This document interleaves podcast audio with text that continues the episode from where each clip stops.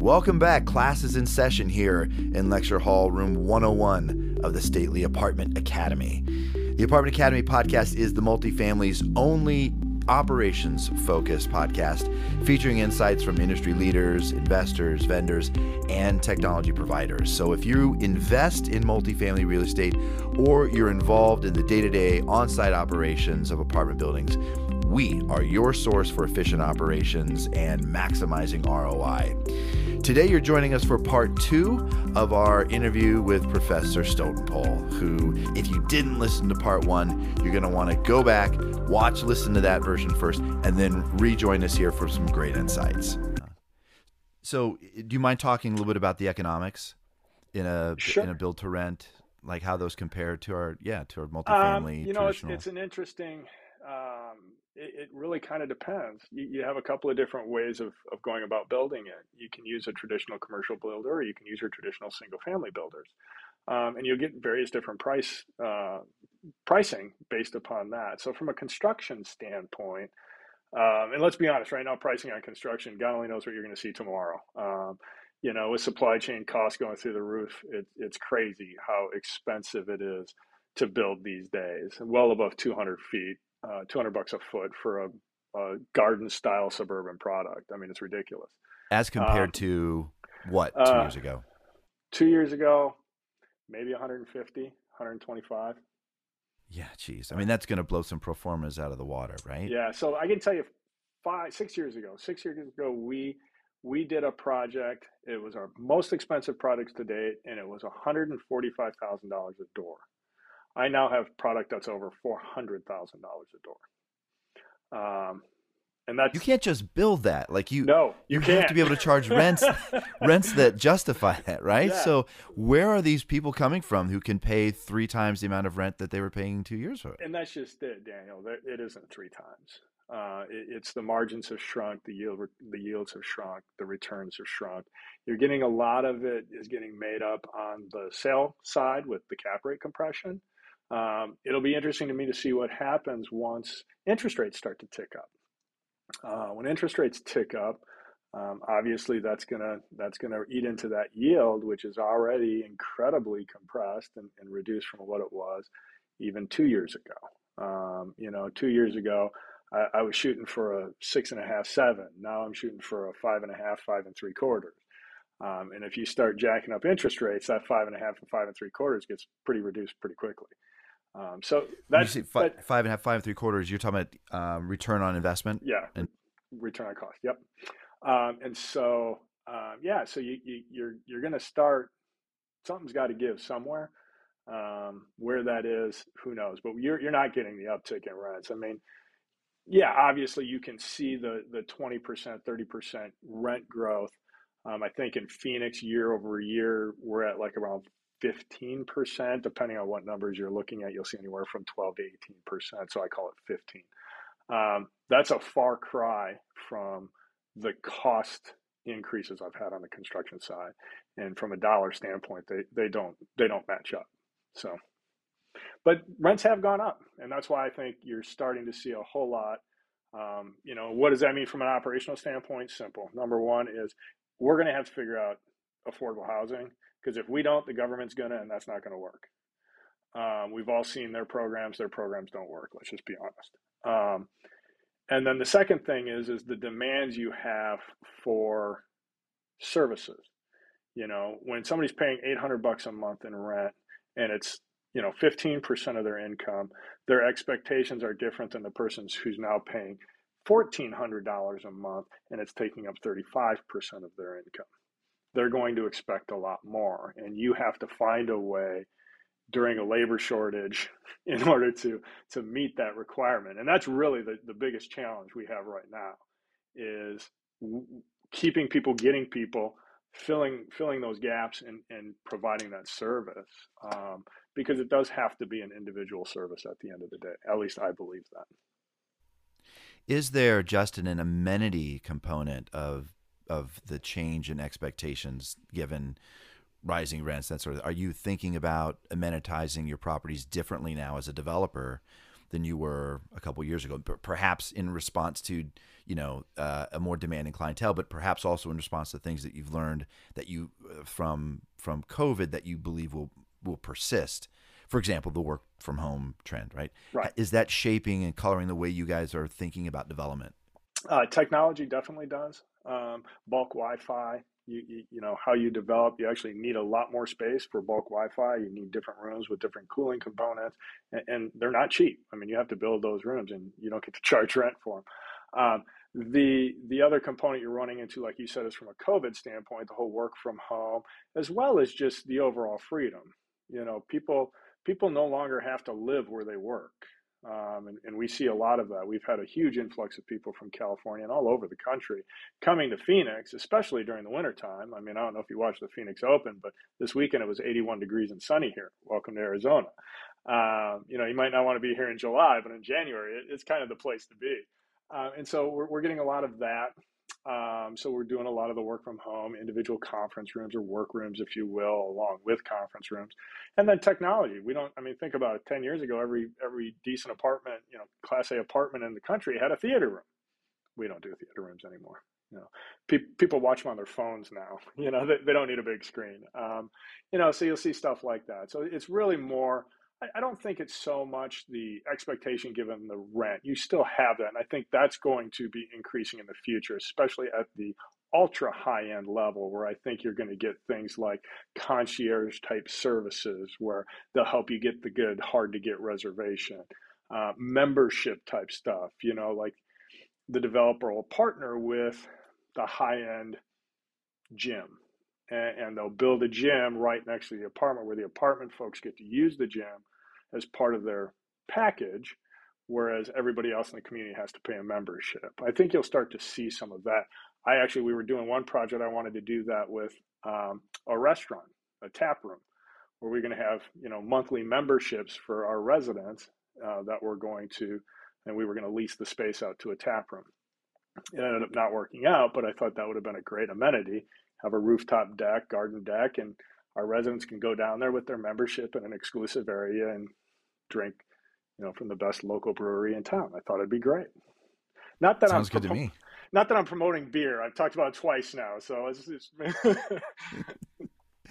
yeah, no, I bet I, I like the and respect the creativity and the desire to do something that will that helps residents consider it their home and uh, and you know we've I, I'm sure you've you've you've read studies that show to the extent that residents have friends in the place where they live, they're you know X times more likely to renew, and and that's all important stuff as well.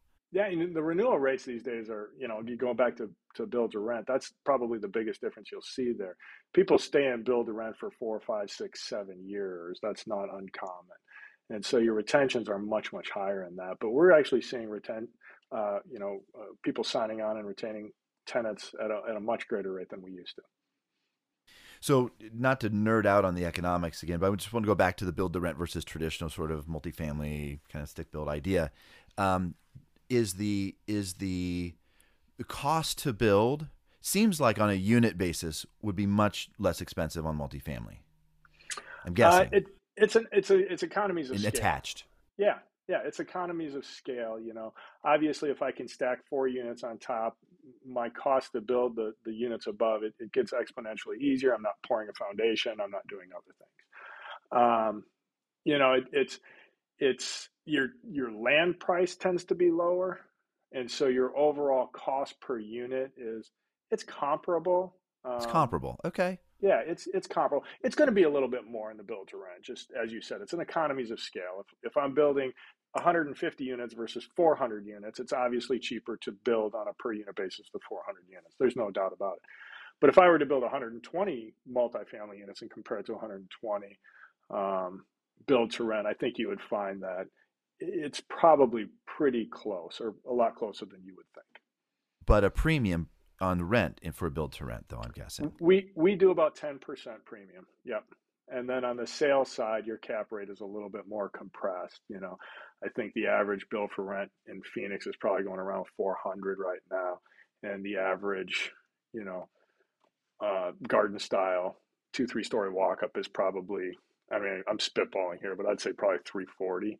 if you're talking about Class A, you know, you're probably closer to 380, 390 these days. And so, do you see build you see the build to rent product as a trend that's that's here to stay for this you know for the near future at least?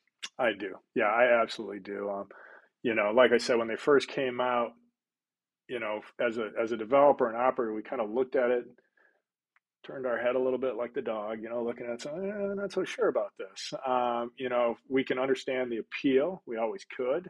Um, you know, one of the biggest complaints you have in an apartment is the noise and you've kind of eliminated that. Um, but you also don't have that community feel like you typically would in a regular community.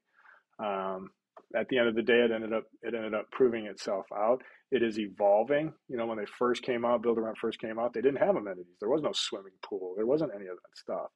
Um, now you're seeing that. You're seeing the workout, the gyms, the pools, the community centers, and things like that as the product continues to evolve and grow. Um, and I, I, definitely think it's here to stay. I think it is a, a good trend. Yeah. Well, I mean. I mean, you had your Colony American Homes and your Invitation Homes, just mm-hmm. buying huge, you know, numbers of of geographically disparate homes. I mean, you can't have an amenity, but now if it's purpose built, That's you right. can have a different experience. Yeah. Even the first purpose built ones didn't have didn't have amenity packages. The very first ones. Yep. Got it. That makes sense. Makes sense. Um, let me just uh, sort of switch. But well, before I, I do that, um, any other trends on in the construction technology side that PB Bell is watching? Marketing, like a lot. We haven't really talked a lot about marketing yet because I. Um, I don't know that how much you have to to get in on the marketing side of things, but any other trends you guys are watching that that you, you want to share with the folks that are listening? Things what's what's going to be what's going to be important in the next year and a half? Uh, I'll be honest with you right now. We're we're focusing. It, it really is labor. Um, it, it's amazing to me what a labor shortage. And, and, anybody who goes to Starbucks on a daily basis, I don't know if it's the same where you are, but I can tell you half the Starbucks are closed. The other half aren't doing mobile orders anymore. It's just crazy. Uh, uh um, you know, and so I, I, think that's a perfect example of what we're experiencing, not only in, on an operational side, but on a construction side.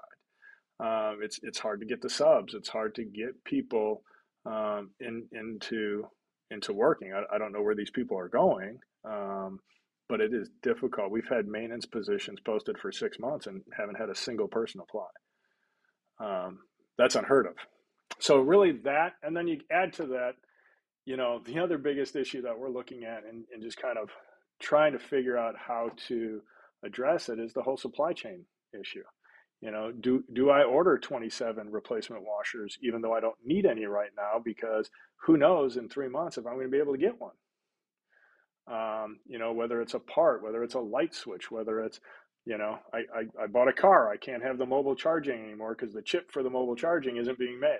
You know, um, so it, really, it, it, really, or the wireless charging, excuse me, it really, that's the big issue, and that affects construction rehabs, it affects your maintenance, it affects everything. You know, different supplies just disappear.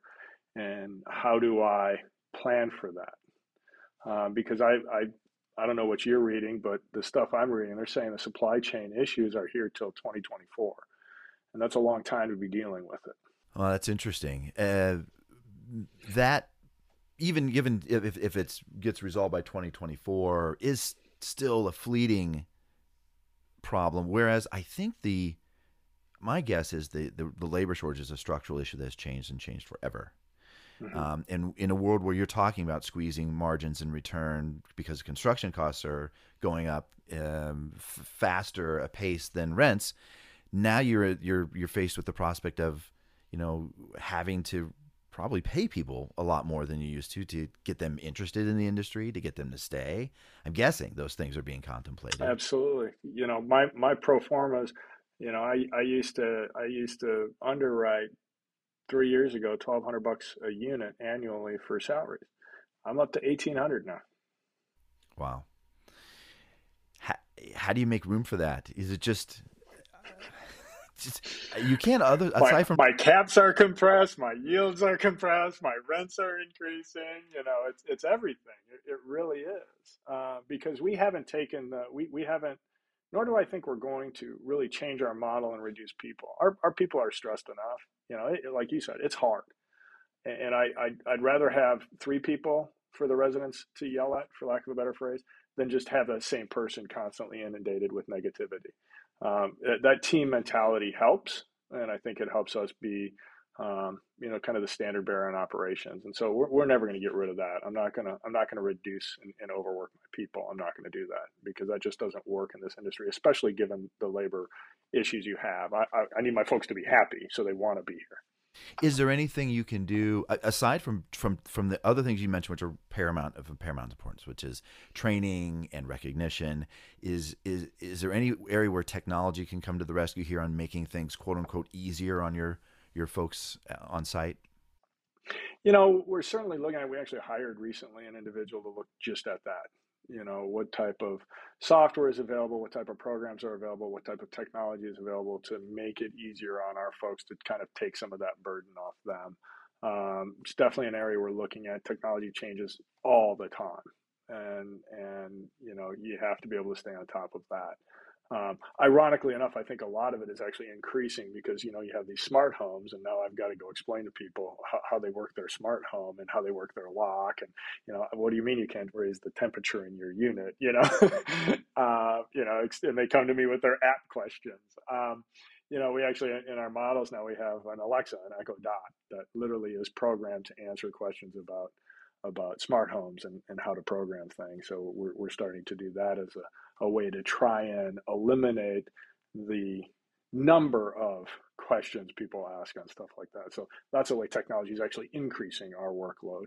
Um, you know, it's so we're, we're looking at it. We've, like I said, we've hired to try and um, see if we can find some some solutions um, to eliminate um, that that uh, that burden. Yeah, yeah. Well, last question for you because we're running up against our time. Is there anything um, uh, that you learned since you've been in the business that you didn't anticipate? The one one thing that if you had known this one thing before you got into multifamily operations uh, that you wish you had known beforehand, what would that be? This cycle was going to last forever. I mean, I go back. This this has been an incredible cycle. Uh, you know, Phoenix is the number one builder next year, uh, number one builder in the country. We're bringing more units on than any other city in America. And that's on top of the 60,000 we've already put on in this cycle. It's incredible.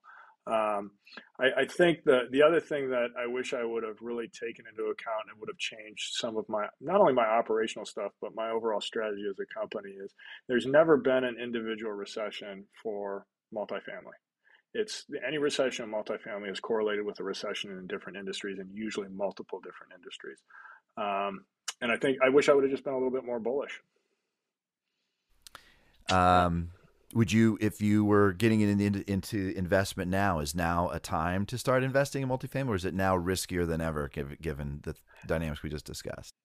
You know, Daniel, I am not going to answer that question because I remember in 2017, I was asked at a panel if there was anything in the last year that I regretted doing, any transaction. And I started laughing. I said, Yeah, every single one.